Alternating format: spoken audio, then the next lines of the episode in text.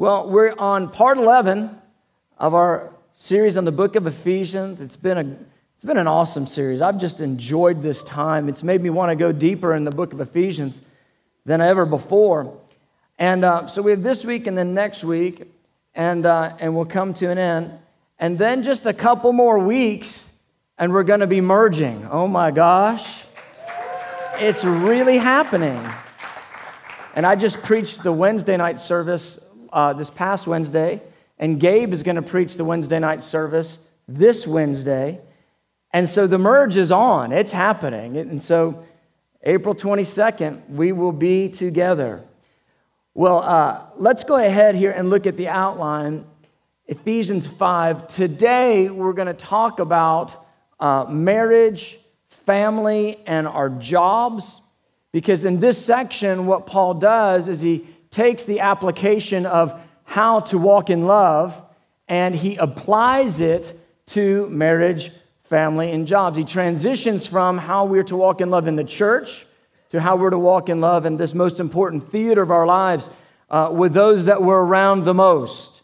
And the reason why I believe that Paul emphasizes this portion of Scripture as it relates to, family and marriage and how to walk in love is because I feel like it's one of the key, if not the key way that our love life and our Christianity is born out. It's by walking it out with those that we're with the most. And I've said that multiple times, but I feel like we can't get that enough. Like, if you're not real with your family, it really doesn't matter who you are in the public.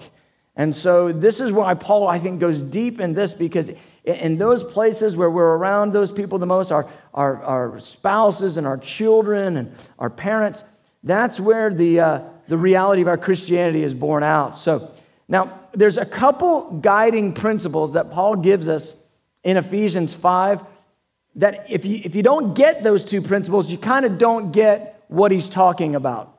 And so as it relates to walking in love, Paul, he gives us these two crucial thoughts that really set the stage for the rest of what he's going to tell us. And so I mentioned it there in B. Now, the first principle, he says it twice in this chapter. And it's just simply this, that we're to love others, and the way that we do that is by giving ourselves for them as Jesus gave himself for us. Now, that might sound like a simple thought. Sure, we just love people the way Jesus loves us. We just give ourselves for people the way Jesus gave himself for us. But I propose that is one of the most ambitious thoughts for a human being, because we don't want to give ourselves for others instinctively. We want to give ourselves for ourselves instinctively. We want to look out for number one, and we want to take care of self first. And so what Paul does is he dials in the idea of love in terms of love is manifest through us, and he says, at the core, love being manifest through you is about you giving yourself for others. Now, in verse 2, he makes a broad statement, and he basically just calls all of us to lay our lives down for other people. And then in verse 25, he speaks specifically into the marriage and addresses the husbands and says, good, you want to get married? Great, you're going to the cross, which is what I love to tell people in premarital counseling. And what tends to happen is this: a young couple comes in, bright-eyed, and they're all romantic and snugged up with each other, a little bit, and can have some premarital counseling. It's going to be so nice. And I start talking to them, and I go, so, everybody's going to the cross. And they go, uh-huh. I go, I don't think you heard what I said. Everybody is going to the cross. I mean, between y'all, both of you are going to the cross. And somehow in their mind, they go, right, we're just going to go worship Jesus at the cross. And I'm like, oh, no. You are both going to the cross in that you are going to get on the cross. You are going to lay your life down for each other. And when we get specific with it and we get clear about it, this is the point that really love wants to take us to, that we would actually lay down our lives for others.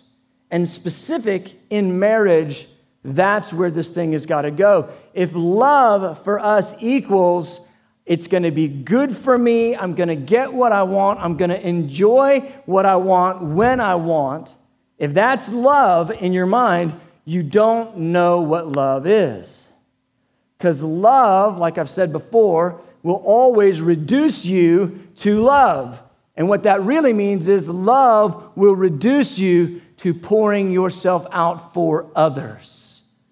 And that's why Paul gives it to us so clearly and so cleanly. He says in verse 2, you got to love others as Christ loved us and laid himself down, a sweet-smelling sacrifice and aroma to God. And then verse 25, he says, husbands, love your wives as Christ loved the church and gave himself for her. Amen, sister, amen. And so here's the point. At the core, when it's love, when it really is love, it will call you to give yourself for the person you love, okay? Now, we are confused with romance. We confuse romance with love, and we think love is like chocolates and flowers and nice dates and candlelight and smooth music and, some sort of romantic comedy. And we think love is about what makes us feel good. And ultimately, there is a deep pleasure in love. But here's what I find is that most people, when they first, especially young folk, when they first start getting connected romantically with someone else, they feel so good. They love how the person makes them feel. They love that the person makes them laugh. And instead of it really being about them saying, I love you, they're thinking it like this. I love how you make me feel. I love that you make me laugh. I love that you're so good to look at. I love all of this about how good it is for me, and thus I love me. Instead of I lay my life down for you. And most people, young people, have that mixed up. They think love is about how good it makes them feel rather than this is going to ultimately cause me to lay my life down for someone else.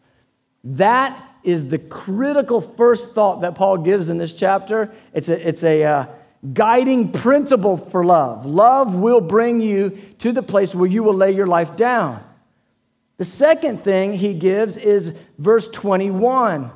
And he gives it under the banner of love. And verse 21 gives us the broad thought that by which we get the next several sections. And it's submit to one another. And here's the deal. Love will ultimately cause you to prefer someone and not yourself. It will cause you to defer to another and not have your own way. It will be Philippians chapter 2. Let this mind be in you, which was also in Christ, who didn't consider it robbery to be equal with God, but made himself of no reputation, took the form of a bondservant, and became obedient to the point of even death. Now you tell me this, how does the one who is life itself, he is eternal life, Jesus Christ is life, he became obedient to the point of death by submitting himself. He humbled himself to his Father's will, and he submitted himself to death itself. And here's the deal. In marriage, there are going to be times where we lay ourselves down in love and we submit ourselves to one another. And that's just how this thing is going to work.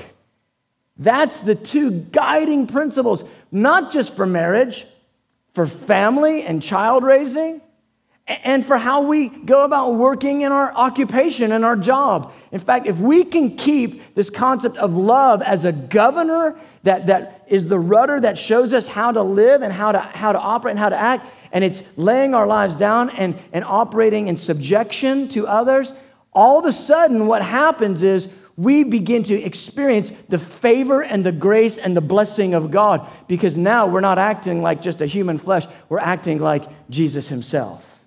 Come on. Don't go quiet just because I'm preaching real good now. The thing about it is we don't recognize how different love is to our human desires.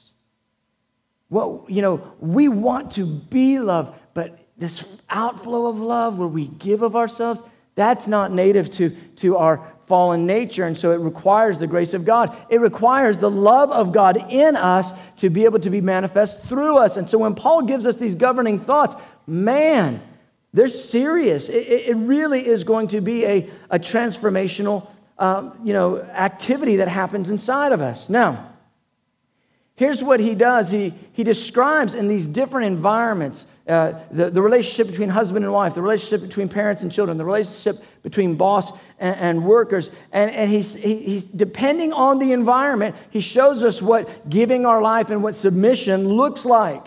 And so he gives us details about each one of these specific relationships. So we're going to go through the first part of chapter 6. Now, another key concept that Paul gives us, and you just can't teach this portion of Scripture unless you highlight what love is, and then you describe what Paul gives us, is this term headship. Headship. Everybody say headship. Headship. And so what Paul describes is in the marriage that the husband is the head as Christ is the head of the church. Now that is such a critical thought, because it gives us really the ground rules of how a marital relationship is supposed to work. Now, the first time we see Paul even talking about headship is we see it in 1 Corinthians chapter 11, verse 3. And I put that right there in your notes. And I didn't put out the text there, but I want to just read it to us so that we understand, because this is the same author, it's Paul, talking to the church at Corinth, but so that we understand when Paul says headship, what is he referring to? Where is he getting this? What is the idea? And so 1 Corinthians 11, verse 3, he says this, I want you to know that the head of every man is Christ. Now, in this context, in 1 Corinthians 11, he's specifically talking about the marital relationship. I want you to know that the head of every man is Christ, the head of woman is man, and the head of Christ is God. And I think a lot of times, you know, people have taught this thing where they go, that's right, man is the head of woman. Now, you woman, you just do what I say because I'm the head. And that is not at all the context or the flavor that Paul is trying to give. In fact, what Paul says is Christ, as the head, laid himself down for the church. So in a marital relationship, here's this interesting thing. Headship ultimately means you humble yourself first, you repent first, you lay yourself down first, you love first, you forgive first, just like Jesus did for the church. Come on. Headship isn't, man, I'm in charge. Bring me a cold one. Got to get this Final Four on here, March Madness, you know. That's not headship. That's nothing. That's called being a slug. Headship is you lead in Christ's likeness in the family. You give yourself like Jesus did. That's headship. But what stuck out to me is the way Paul presents it in 1 Corinthians 11. He even gives us this other little piece of information that I think is oftentimes forgotten. He says, the head of every man is Christ. The head of the woman is man. And the head of Christ is God. The head of Christ is God. And so when Paul is thinking about headship, the very first relationship in view is the Father and the Son. Now, beloved, that to me is a shocking thought, and it's a definer of what Paul is talking about maritally. Let me express it a little more specifically. Jesus and the Father and the Holy Spirit are one. Three separate persons in one. One God. Hear, O Israel, the Lord your God is one. Father, Son, Holy Spirit. And so you have this unusual, makeup of the Godhead. We call it the Trinity, where they're co-equal, co-existent, right? Co-powerful. They're all God, all three, and they're one. They're united as one. And what we find out in the Scripture is there's different ministries and different administrations within the Godhead, but all three of them are on par with one another in terms of their eternity, their knowledge, their wonder, their majesty. But there's this amazing thing going on in the Godhead. Though they are all co-equal, there is an assignment of headship. And I started thinking about this, blowing my mind, about how Jesus, who's co-equal with the Father, co-eternal, creator, the Bible says multiple times, everything was created through Jesus Christ, yet the Father, clear as a bell, is head over the Son. And so what you see is this dynamic humility in the Godhead, where the Son, though he's co-equal with the Father, has taken a position in authority in the Godhead just beneath the Father. And so Jesus, in his earthly ministry, he would say things like this: I only do what I see my Father do. And I only say what I hear my Father say. And then you see Jesus praying in the garden, and Jesus says, okay, not my will, but yours be done. And it's so unusual because they're equal, but the Son has positioned himself just beneath the Father. Now, the way that the headship works in the Godhead is it's unthinkable, because here's what the Father does. He goes, that's right, Son, I'm the head over you, and I'm giving you all authority in heaven and earth. So Jesus Christ has all authority in heaven and earth. That's what Matthew 28 tells us. Here's what happens, though. Fast forward, when every demon is bound, when Satan himself is cast in the lake of fire, 1 Corinthians 15 tells us this, that Jesus will then take everything and hand it back to the Father, that the Father may fill all in all. What's the point I'm trying to make? I'm trying to make this, that there's headship in the Trinity and the Godhead. There's headship, and there's unity, and there's intimacy. And the point is, the headship, the authority that's established there, in no way diminishes the person of Jesus Christ. In no way it subjugates him. There's an authority line in the Trinity that fully allows Jesus to become who he's supposed to be. In fact, this whole time we've been preaching on the book of Ephesians, we've been referencing chapter 1, where it talks about knowing the hope of Jesus' calling. Oh, see, do you know where I'm going with this? Husbands, as the head in the family, we're going to find out in the text, their job is to see to it that their bride comes into the fullness of her calling. Glory to God. This is how headship actually works. It's not primarily about you do what I say, I can command you, this, that, and the other. No, because the issue of love already governs the concept of headship. Do you see what I'm saying?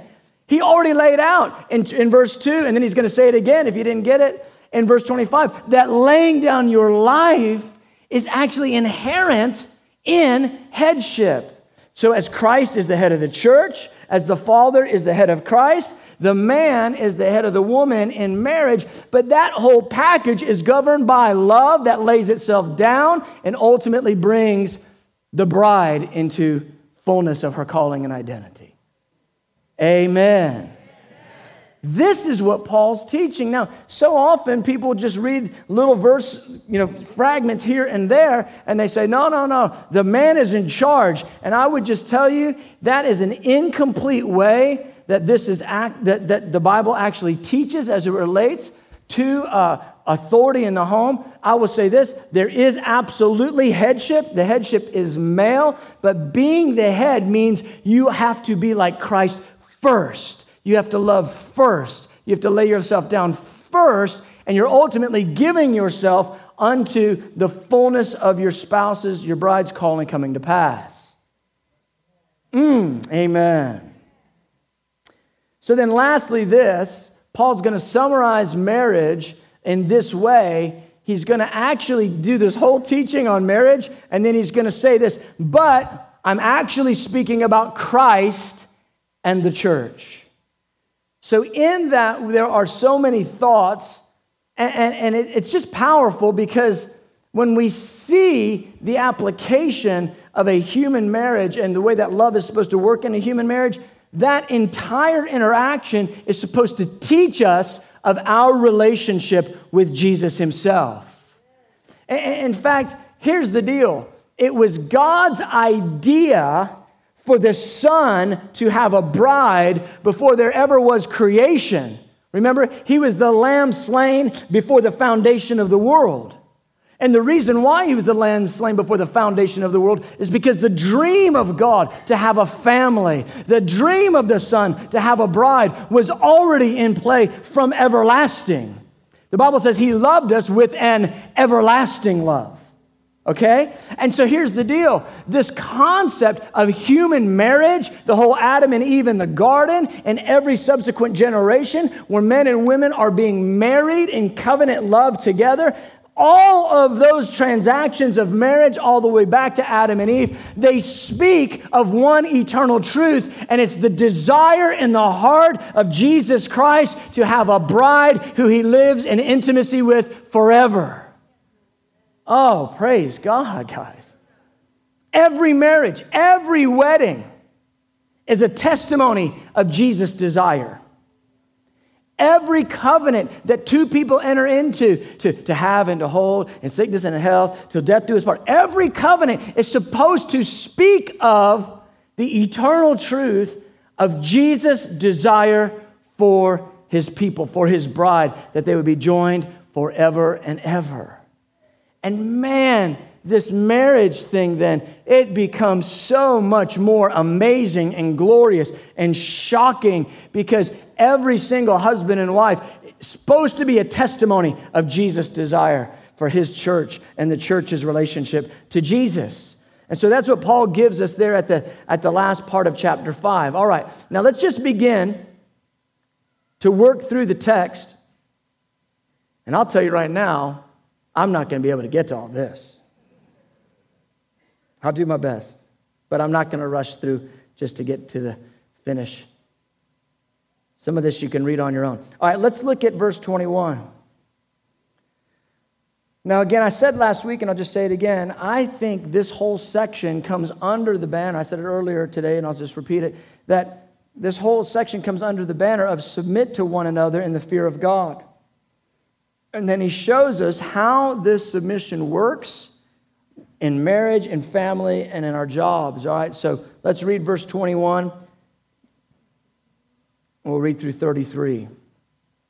Submitting to one another in the fear of God, wives, submit to your own husbands as to the Lord. For the husband is the head of the wife, as also Christ is the head of the church, and he is the Savior of the body. Therefore, just as the church is subject to Christ, so let the wives be to their own husbands in everything. Husbands, love your wives, just as Christ also loved the church and gave himself for her, that he might sanctify and cleanse her with the washing of water by the word, that he might present her to himself a glorious church, not having spot or wrinkle or any such thing, but that she should be holy and without blemish. So husbands ought to love their own wives as their own bodies. He who loves his wife loves himself. For no one ever hated his own flesh, but nourishes and cherishes it just as the Lord does, the church. For we are members of his body, of his flesh, and of his bones. For this reason, a man shall leave his father and mother and be joined to his wife, and the two shall become one flesh. This is a great mystery, but I speak concerning Christ and the church. Nevertheless, let each of you in particular so love his own wife as himself, and let the wife see that she respects her husband. Amen. All right, so again, the first point, A, is we submit to one another in reverence to God. And this is the way I think it plays out in a marriage. I think, and the way I see it, is that there's mutual submission. And the way that I would explain it is this. In my marriage, and in every marriage, the man is the head. That never changes. But there are gifts and talents in my wife that are different than my gifts and talents. There are abilities and callings in her that are different than my abilities and callings. And so when I see those areas of giftedness in her, I simply defer my leadership to her. So when it comes to running certain areas of our family, certain areas of our life, it's my wife's call. And she said, this is what we're going to do. This is when it's going to happen. And I say, yes, ma'am. Because I don't have giftedness in that area. Now, there's other areas that I do have giftedness in, and those are the areas of the family that I run. But the way that we work it is there is a mutual environment of submission one to another. Does that mean that I ever forego being the head in the home? No. I'm always still the head. I'm always still, expressing Christ, loving, serving, giving, blessing, looking out, and taking care for our family. But I recognize the gifting in her, and I call her into that by giving her those areas of leadership. So I submit to her leadership in certain areas, and she submits to my leadership to govern our family. So that submit to one another, I see it as a banner that covers the entire family. Now he's going to go on and he's going to say, now wives, submit or be subject to your own husbands. And he says the husband is the head of the wife, as we've already described. This issue of headship never changes in the home. Some people get this confused, and they use verse 21, but they forget this issue of headship. And they go, see, in the marriage, it's mutual submission. It's really like two people in charge instead of one head. And I would say that's completely false as well. There's an entirely, I would say, false idea of marriage that's an egalitarian concept where they see both husband and wife as equals, and then the marriage is sort of split how each one of them offers themselves to the marriage. And I'd say that's completely false. There's headship that governs the marriage. The husband is the head. The wife is to be subject to the husband as the head in the same way that Christ is subject to the Father, in the same way the man is subject to Christ. There's a unity in headship. There's a beautiful unity in headship. And there's a governance of love as it relates to the entire relationship. And so Paul just teases that out. He says, now the right authority in a home is the husband is the head of the wife as Christ is the head of the church. And so he says this, as the church is subject to Jesus, so the wife should be to the husband. Now the problem is this, oftentimes in the family, we don't have the head acting like Jesus. And so then it makes it very, very difficult for the wife to subject herself, to the husband as the head because he doesn't represent Christ. And that's where a lot of the challenges in marriages take place. Not all of them. There's times when you have a husband who's acting like Jesus and the wife refuses to subject herself to it. I've seen it all. 25 years almost of ministry, and I've seen virtually every kind of challenge you can have in a marital relationship. The point comes back to this. If people aren't willing to humble themselves in submission and to lay themselves down in love, marriages will disintegrate. And it's a difficulty. What Paul lays out for us is how when you humble yourself in submission and you give yourself in love to lay yourself down, how the proper authority, how it works hand in glove, and the two who are one operate in a beauty that reflects the glory of God that's found in the Trinity. And that's how it's supposed to go for us. And so he says, just like the church is subject to Jesus, wives are to be subject to the headship of their husbands. And so the husband is now given this opportunity to reflect Christ in the family. And so then he goes and he says this, now husbands, love your wives like Christ loved the church. Now, guys, if there was ever a sentence in the Bible that you need grace to do, it's that one. going to love her as Jesus loves the church. Okay, like you just made it impossible. You've just defeated me, Lord. Why? Because he's perfect and you and me are not. And so we're going to goof this up a lot. Isn't that right? Which means we need to ask for forgiveness a lot. Amen. So when he says, love your wives as Christ loved the church and gave himself for her, he puts you immediately in the crosshairs of grace. The only way this is going to work is grace, man. The only way you're going to lay yourself down over and over and over again is the grace of God. It's not in your human frame. It's not in your flesh. It's not in your mind. This isn't what you wake up in the morning thinking, boy, today I just want to go to the cross again. Just the 1,000th time. I'm just, glory to God. I'm going to just, just going to go crucify everything I got. No one thinks like that. And so it's only the compelling, constraining, controlling love of God inside of a man and the grace of God empowering the man that enables a man to actually lay himself down the way Paul calls him to. Wives, subject yourself to your husband as the head. Husband, lay your life down as Christ laid himself down. And then he explains why. He says, to help her grow in sanctification. When you lay yourself down for your wife, you're helping her to grow in holiness. And then he says that she become glorious without spot or wrinkle. Your calling as a husband is to lay yourself down and see your wife grow into the gifts and the callings of God that's in her life, that she would be radiant, that she would be glorious. When I am talking to a couple, and I'm looking at their marriage and they're asking me to look at their marriage, all I've got to do is just look at the wife and see how much glory is on her, and I can tell how the marriage is going. Because that's the husband's job, to help her become glorious. If she ain't looking so glorious, we might have a problem. Doesn't always mean it's the man's problem.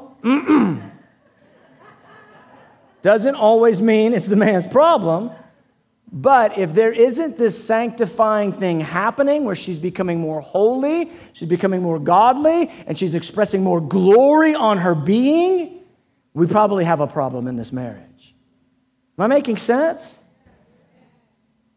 And then he goes on and he says it again. If you didn't get it before, get it again, guy. Love her as you love yourself. Wait a minute. Love her as I love myself? That's right. The way you look out for yourself, instead now, look out for her. Give yourself for her. Lay yourself down for her. And then he says, as Christ nourishes and cherishes the church, that's how we're supposed to do it as husbands with our wives. What does that mean? That means we are pouring into our wife whatever means we can to help her to grow. It doesn't always mean that, husband, that you go home and you're doing the Bible study with your wife. In fact, I would advise against that quite often, actually, because you'll always have the verses you think she has to know. And the Lord's got 17 other verses that he's not even, you're not even thinking of, that he really wants to get in her. Sometimes, you know what it means, husband, that you pay for her to go on the retreat without you. Glory to God. A little spiritual enrichment. And the point is that you are going to do whatever you can to nourish her faith, to cause her to grow to be like Jesus, to cause her to grow up in the Lord, and then cherish her. Cherish her. I love that verse. I love that word, because I think about Jesus cherishing the church. It means tenderly care for. Tenderly care for. Jesus tenderly caring for the church. Husband, tenderly care for your wife. Amen.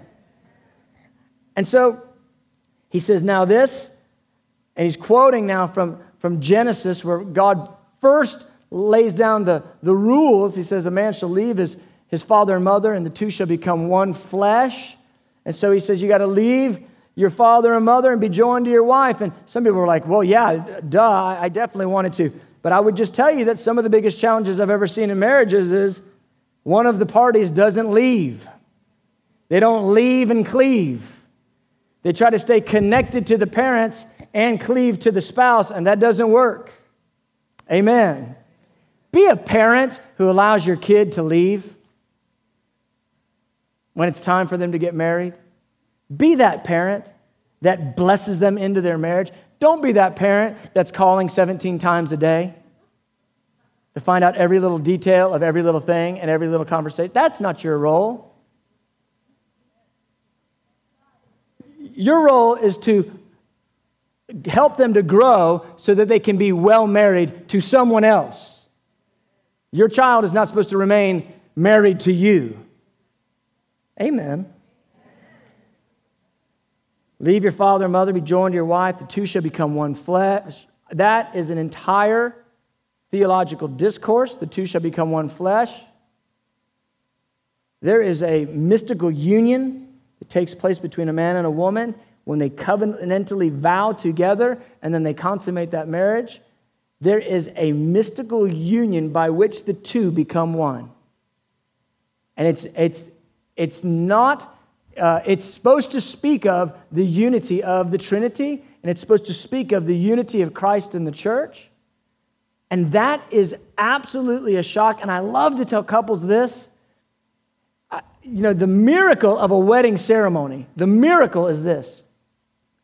The two people, they confess with their mouth what they believe in their heart, and it happens. In Romans 10, 9, and 10, we confess with the mouth the Lord Jesus. We believe in our heart that God raised him from the dead, and we shall be saved. With the mouth, confession is made. The heart, we believe unto salvation. Well, that principle is how the covenant works in marriage. We say with our mouth, I will be your husband. I will be your wife forever. I covenant in this. And what we love to do is we love to serve the couple communion, ratify it with the blood of Jesus, and then it's consummated on the marriage night. But in that whole process is a miracle. You don't see it happen, but the joining of the two, they become one. Oh my gosh, beloved. And so when he says, the two shall become one, this is a mystery, this is beautiful, this is shocking. And then Paul drops the bigger bomb, and he says, and this is what Jesus and the church will experience forever and ever and ever. Amen. Which is why I love to say, if it's going bad, don't worry because you're not at a wedding yet. Because in a minute, we're all going to be at a wedding. And in that wedding is going to be Jesus, our bridegroom, and we're going to be the bride. You can keep going through because we're all going to the same spot. We're going to a wedding. Amen. So then he summarizes, he says, now listen, if you didn't get anything, let me say it again. Husbands, love your wives. Wives, honor and respect your husbands. Amen. All right, Ephesians 6:1. Let's just touch this real quickly as we're getting ready to close. So now he's going to take the principles that he gives us for husband and wife, and he's going to apply it to children and parents. So he says, now children, obey your parents in the Lord, for this is right. And what he's doing right there is establishing who the head is. The parents are. He's putting the submission toward the children. Children, obey your parents in the Lord, for this is right. Honor your father and mother, which is the first commandment with promise, that it may be well with you and you may live long on the earth. And fathers, don't provoke your children to wrath, but bring them up in the training and the admonition of the Lord. So he gives instruction to both sides in a very, very similar way that he does with husbands and wives in marriage. And here's what he says. He says, for children, you have to be obedient to your parents. He goes, one of the 10 commandments actually tells you this. Now, he calls it the first commandment with promise, but how many of you know which commandment? Just curious, just a little Bible trivia. Which commandment this actually is? I'll give you a hint. It's not the first of the 10 commandments. Wait, somebody said it. 5. It's number 5. Thank you. Wow, that was fast. 5. Just quick. It's the 5th one. But it's the first one that has a promise attached to it. That's what he's saying. Because this is the first one that's got a promise attached to it. And the promise that it may be well with you and you'll live long speaks of the favor of God and the grace of God on your life, children, as you obey and submit to your parents. Amen. And here's what we find. If you just look at life, when you see rebellious kids, rebellious people, you know, that whole rebel without a cause, you know, that whole idea. So often, and it's just horrible, but so often people who give themselves to rebellion, their lives end early. Because of this spiritual concept, they die because they're not properly aligned under the God-given headship. And then he gives in verse 4, a word to parents. Fathers, do not provoke your children to wrath, but bring them up in the training and the admonition of the Lord. Don't provoke them. Bring them up in the training and the discipline of the Lord. Now, what I find is this. So often parents, they give a heavy-handed approach of discipline and training to their children that it actually ends up provoking the child to anger. And that's the exact word that Paul says. He counters that and he says, that's not how you love your child and lay yourself down for him, which, remember, is the governing thought of all of these relationships. And so parents are to love their children as the Lord loves you. And here's what I've come to believe, that the first job of a parent with the child is to delight yourself in your child. Because a parent is to express the heart of God to your kids, to enjoy your children, to enjoy who they are, to love them, to not provoke them. Are you supposed to train them? Yes. Are you supposed to discipline them? Yes. But those aren't the first impulses. There's supposed to be a sense that your child knows you love them. Come on. And they sense that you enjoy them. And from that place of delighting in your child, enjoying your child, then you train them in that, just like God trains us. Does God ever fly off the handle at us and just start yelling at us? Does he ever do that? No. Does he ever discipline us in anger? No. In fact, the Bible tells us that the Lord disciplines those whom he loves. And so the way that the Lord disciplines is through love, and that's what parents are called to do. Now, I will just tell you, as a parent of 3 teenage boys, this is so much easier to preach than it is to live. Just being straight up honest. Because some of you are like, oh, right, so you just only love and you never get frustrated. No, I definitely do.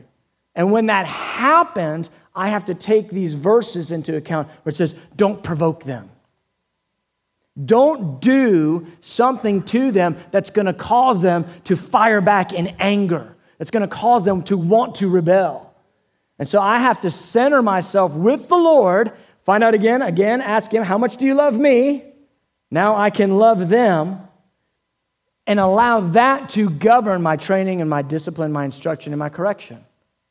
But parents, I'll tell you when we lose when we discipline, train, and correct without love owning our heart. Amen.